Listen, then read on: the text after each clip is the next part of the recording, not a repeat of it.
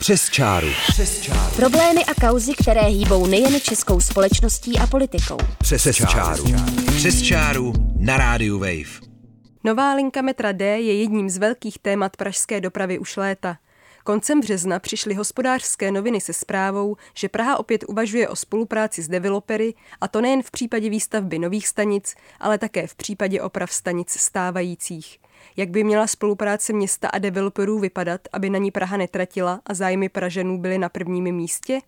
A budou nové stanice vypadat spíš jako obchodní centra, nebo město dohlédne, aby byla nová linka architektonicky a umělecky hodnotná? O tom si budeme povídat v dnešním díle magazínu Přes čáru. Od mikrofonu zdraví Alžběta Metková. Přes čáru. Přes čáru. Přes čáru na rádiu Wave. Mými hosty jsou dnes náměstek pražského primátora pro dopravu Adam Scheinher. Dobrý den. Dobrý den. A také architekt Petr Kučera, mimo jiné jeden z členů a iniciátorů iniciativy Metro D jinak a lépe. Dobrý den. Dobré odpoledne. Moje první otázka míří na pana náměstka. Začne se linka D vůbec v dohledné době stavět a kdy? Tak my začneme stavět v podstatě letos, protože již letos zahájíme geologický průzkum, kdy eh, budou eh, v rámci této stavby udělány štoly, které budou součástí samotné stavby linky metra D, která eh, následně bude pokračovat ve skutečné stavbě příští rok. Můžete jenom ještě zopakovat, odkud a kam ta linka povede, nebo aspoň ta první fáze, která se začne stavět nejdříve? Ta první fáze je z, z Pangráce do Depa Písnice, je to rozděleno teda na dvě části, nejdříve z Pangráce na Nové dvory a poté z Nových dvorů do Depa Písnice. Následně poté bude budována druhá fáze, eh, která je směrem do centra, tedy z Pangráce na náměstí Míru.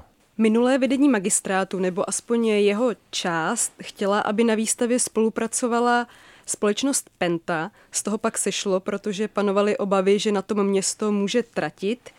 Koncem března se ale objevila zpráva, že znovu uvažujete o tom, že na té výstavbě budete spolupracovat s nějakými soukromými investory. Zájem projevila například společnost CPI.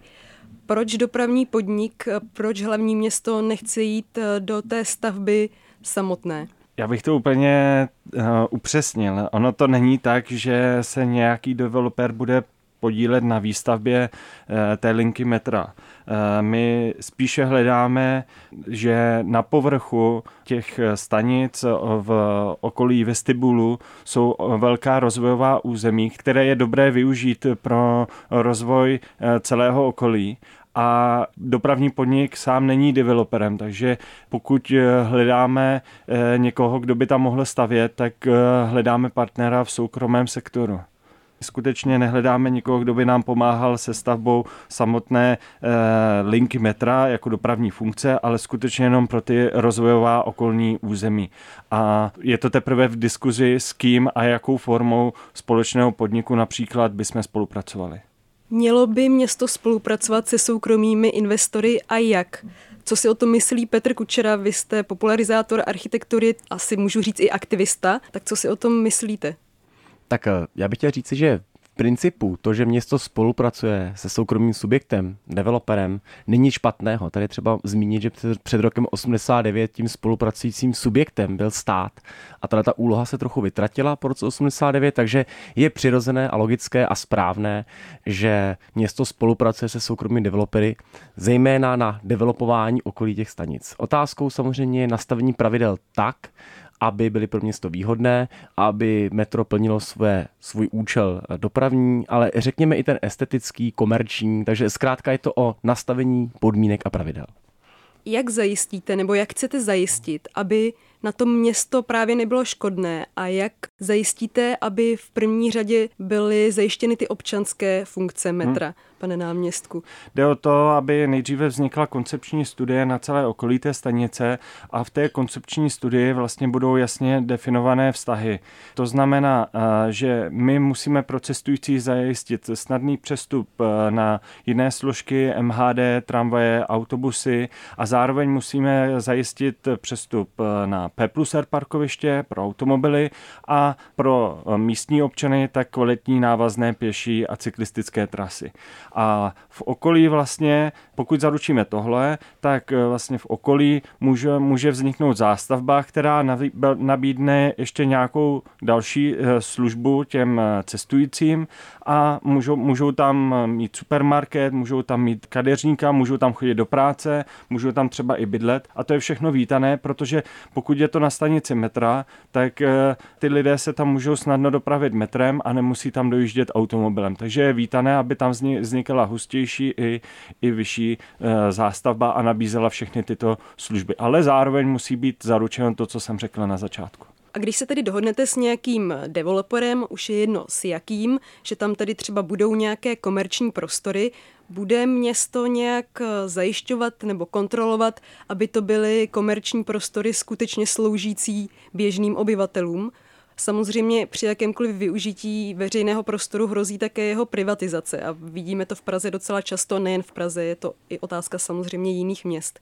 My už se teď na to zaměřujeme na současných stanicích, že chceme, aby ve vestibulech metra nevznikaly další a další například sáskové kanceláře, ale chceme, aby jsme tam přilákali například lékárny a další služby, které si myslíme, že mají nějakou vyšší přidanou hodnotu.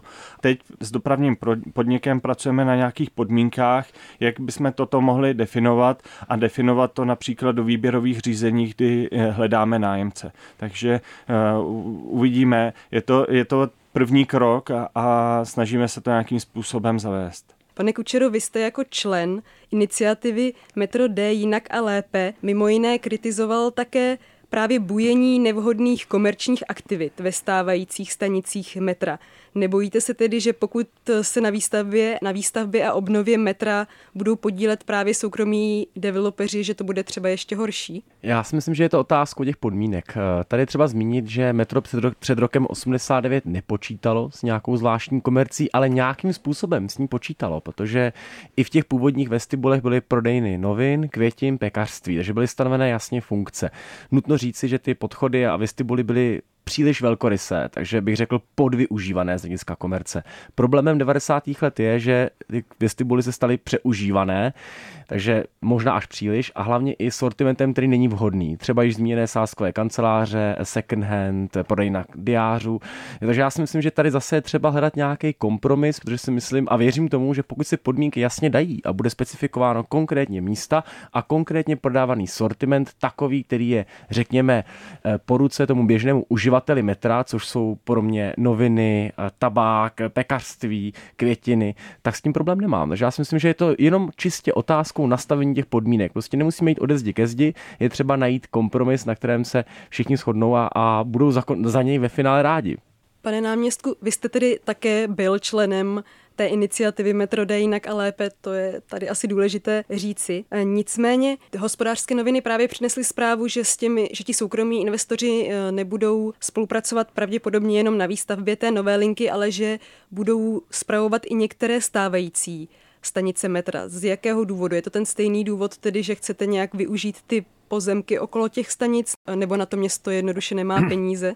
Dám příklad, eh, jeden eh, projekt, který se chystá, se týká severního vestibulu nádraží Holešovice. Asi všichni víme, jak to v jeho okolí vypadá a že to území si zasluhuje eh, nějaký rozvoj. Takže my to bereme jako příležitost pro rozvoj toho území, zároveň tam vlastníme v okolí pozemky, takže chceme s developerem spolupracovat, aby tam vznikla kvalitní zástavba a zároveň chceme tím získat například prostředky na to, aby jsme mohli rekonstruovat ty stanice. Město má 61 stanic, eh, pokud máme například eh, zrekonstruovat eh, všechny stanice jednou za 30 let, tak musíme dvě stanice ročně zrekonstruovat. A vlastně je neudržitelné, aby jsme se o všechno starali sami a ty prostředky zkrátka na to do budoucnosti nebudou. Napadá mě ještě, protože ty pozemky okolo stanic metra jsou jedny z nejlukrativnějších v Praze, nevzdává se tedy město v podstatě kontroly nad těmi nejlepšími pozemky, právě spoluprácí s těmi developery a teď se řeší neustále bytová krize. Bude město mluvit do toho, aby ti developeři tam nestavili jenom kanceláře a obchodní domy, ale třeba také nějakou dostupnou bytovou výstavbu? Určitě eh, ty podmínky toho společného podniku ještě nejsou úplně jasné. Vedeme vyjednávání a chceme to udělat tak, že my v podstatě o ty pozemky nechceme přejít, ale chceme eh, vhodně nastavit spolupráci, aby jsme využili to know-how, ty zkušenosti toho developera, který má ty zkušenosti se stavěním domů, developmentu a naopak my poskytneme eh, pro ten společný podnik, ale jehož budeme součástí, tak poskytneme jako svoje pozemky a on poskytne know-how a peníze. Takže je to vzájemná spolupráce a ne, ne, nevzdáváme se a chceme tam mít jasnou pojistku, že ty pozemky, kdyby ten společný podnik zkrachoval, tak eh, se vrátí do majetku města. Takže všechno je teprve na začátku. Jsme to právě eh, kvůli tomu pozastavili. Ty, ty společné podniky už známe z minulosti, že nebyly úspěšné. On byl nějaký společný podnik například na, na stanici metra Vltavská, doteďka nebyl uskutečněn a další. A já jsem například tento na nádraží Olešovice zatím pozastavil. Vyjednáváme o jasných podmínkách, aby se právě tohle do budoucnosti, co jste i zmínila, nestalo. Než začneme stavět nové stanice, tak bychom se asi měli poučit z chyb vy jste v rámci té iniciativy Metro D jinak a lépe kritizovali to, jak některé ty stanice vypadají dnes. Pane Kučero, co je dnes největší problém stanic metra v Praze? Pokud se soustředíme na ty stávající, tak je to nedostatečná údržba a respektive ta přemíra komercionalizace vestibulů stanice metra. Pokud se zaměříme na ty nové nebo novější, třeba trasu, trasu Ačka z Davis do Motola, tak tam je problém, že tam jde příliš cítit, že tam chyběla ta konkurence a soutěž jaksi architektů nebo výtvarníků. Zkrátka ty stanice jsou, řekl bych, na jedno brdo a Chybí jim kousek té hodnoty estetické, kterou pražské metro má, mají velice vysokou a je třeba ji dále rozvíjet. A bylo by dobré navázat tady na tradici, která tady byla před rokem 89, pak se v 90. letech přetrhla a my se ji teď snažíme znovu navazovat. Takže na tradici, že metro je také významný veřejný prostor podzemní, je to umělecká galerie, je to prostor, který má možnost, má moc formovat milion lidí denně. Žádná jiná, tak žádný takový prostor není. A pak také navázat na to, že metro je městotvorné a skutečně má má moc iniciovat proměnu svého okolí. A tady je třeba říci, že v případě mnoha stanic tak nestalo za minulého režimu, protože zkrátka už nebyl dále čas, takže třeba již zmíněné nádraží Holešovice, tam měla být jiná zástavba, ale nebyla dotažena, takže skutečně my máme i co dotahovat, protože změnou podmínek společenských to metro nebylo dokončeno v mnoha ohledech a mnoho stanic jakýmsi reliktem a pak máme mnoho stanic, které de facto opakují toto, třeba Letňany, takže tam máme prostor kolem stanic něco budovat. A já si myslím, že tohle je velký potenciál města, protože to město, že metro je městotvorné. Město samo o sobě nemůže příliš developovat okolí stanic, ale může se rozumně s někým spojit a ten zájem ze strany developerů je o toto velký. My jsme se teď bavili o tom, jak vypadají ty stanice metra stávající, jenom pokud se budou opravdu opravovat nebo se o ně bude starat ten soukromý developer, Zajistí město skutečně i jejich památkovou ochranu? My se snažíme teď eh, zdokumentovat eh, ten současný stav těch stanic a hlavně ty díla, co tam eh, jsou ukrytá, mnohdy ukrytá za samotnými například trafikami nebo různými komerčními boxy, které tam byly postupně dostavěny a umístěny a nějakým způsobem se vrátit k tomuto, obnovit to a, a respektovat ty díla, co tam byly e, za, za toho vlastně minulého režimu velice kvalitně e, udělána a umístěna a do budoucnosti tedy jednáme s dopravním podnikem, jak toto zajistit. K jednotlivým rekonstrukcím stanice má povinnost vyjadřovat vždy Institut plánování a rozvoje, který by měl zaručit nějakou architektonickou kvalitu, ale chceme, chceme aby eh, přímo metro, eh, dopravní podnik měl pozici architekta, který by se o toto staral. Vy jste právě v rámci iniciativy Metro Day lépe a jinak chtěli, aby na novou linku bylo, byla vyhlášena architektonická soutěž. K tomu ale nedošlo. Proč? Pane náměstku? Tak bohužel už před třema lety, v roce 2016, když jsme za to bojovali, tak bohužel k tomu nebyla politická vůle a za ty, ty tři roky se ten projekt posunul tak daleko, že by to vedlo k tomu, že bychom nemohli příští rok zahájit tu stavbu, tak jak jsem zmiňoval předtím. Proto my jsme se rozhodli, že půjdeme tou cestou výtvarných soutěží, že budeme respektovat vlastně ty obrysy těch stanic a vyzveme eh, umělce eh, napříč obory, sochaři, architekti, eh, výtvarníci, skláři a budeme se snažit vrátit k tím původním stanicím, tak jak to dřív bylo, a, aby tam byly umístěna alespoň kvalitní díla. Je to pro vás uspokojující řešení, pane Kučero? No, já bych možná na začátek připomněl, jak to fungovalo před rokem 89. Totiž eh, to umění v metru mělo tři fáze. Na prvním místě stál hlavní architekt trasy, který dal dohromady libreto, jakési jednotící prvky celé té trasy. Pak byl architekt jednotlivých stanic, který dodržoval libreto a zároveň tvořil jinakost v těch stanicích. A pak teprve byli výtvarníci umělci, kteří na vymezené ploše té stanice, respektive vestibulu, navrhovali dílo. Tohle byl koncept, který fungoval do roku 89 a díky němuž v metru vzniklo zhruba 200 uměleckých děl, z níž asi dvě třetiny máme zachovány. Já tady musím trochu si posypat sám popel na hlavu, protože my jsme před těmi třemi lety chtěli jít do toho bodu 2, takže aby byl znovu vysoutěžen architekt stanic a řešila se celá architektura jednotlivých stanic. A teď si myslím, že ono to úplně nutný není, že skutečně i, na, dost, i, i ten projekt doznal velmi výrazných změn. Tady třeba zmínit, že ten design stanic, současný, navrhovaný, oproti tomu před třemi lety, už není na začátku 90. let, je někdy po roce 2000, takže je to rozhodně posun k lepšímu a myslím si, že ono skutečně při snaze zachovat ten harmonogram a to D hlavně dobudovat, aby fungovalo, tak opravdu stačí vymezit v těch podchodech a vestibulech určitou plochu a na ní vypsat výtvarnou soutěž. Takže tady si myslím, že tohle je optimální řešení a je v souladu s tím, jak to opravdu v minulosti fungovalo. Nové metro tedy nebude stavěno podle architektonické soutěže, ale bude mít nějakou jednotící tedy tvář, kterou bude zajišťovat David Vávra, architekt. Jak bude ta spolupráce konkrétně vypadat a už je to definitivní, nebo, nebo to zatím není schválené? Jo, já to ještě upřesním. Na jednu stanici se nám povede vypsat architektonickou soutěž a to je na náměstí Bratří Sinků, protože to je až v té druhé fázi. Takže tam, tam se uskuteční. A co se týká Davida Vávry, eh, David eh, pan architekt Vávra hraje spíše tu roli koordinátora a on skutečně sám nic vytvářet ne, nebude. On eh, spíše eh, reprezentuje tu složku, že vyjednává s těmi architekty těch stanic, kam budou moci být ta díla umístěna, které prvky by měly být v libretu. A to libreto následně bude také soutěženo. Na to chceme vyhlásit design novou soutěž, která se bude týkat například informačního systému, laviček, košů a tak dále tím chceme zaručit, že vlastně i když se nám nepovedlo, eh, ne, nebyl čas eh, vyhlásit tu architektonickou soutěž, tak vlastně všechny takové ty designové prvky budou, budou nakonec pocházet eh, ze soutěže. A kdo bude v porotě těch soutěží?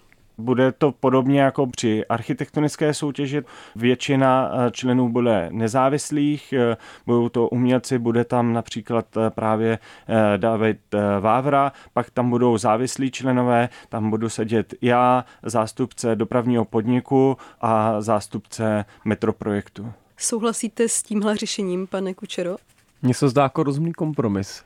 Máte nějaký zahraniční vzor, co se týče podoby metra? V jakém městě to podle vás funguje nejlépe? Já vím, že teď očekáváte, že řeknu Stockholm nebo Mnichov, ale já si myslím, že Praha je vzorem a že pražské metro je skutečně unikátní a stačí si prostudovat libreto těch tří tras umělce, co tím stáli. A je jasné, že Praha nepotřebuje žádný vzor zahraničí, Praha sama má být vzorem. Říká Petr Kučera a co na to říká Adam Scheinher? Určitě vlastně s tou koncepcí, s jakou jsme teď přišli, tak jsme se inspirovali právě těmi starými stanicemi a chceme, chceme vlastně se odvrátit od toho, co bylo minul, v minulých 20 letech budováno v 90.